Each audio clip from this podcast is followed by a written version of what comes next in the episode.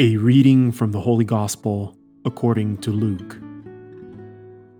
Mary set out in those days and traveled to the hill country in haste to a town of Judah, where she entered the house of Zechariah and greeted Elizabeth.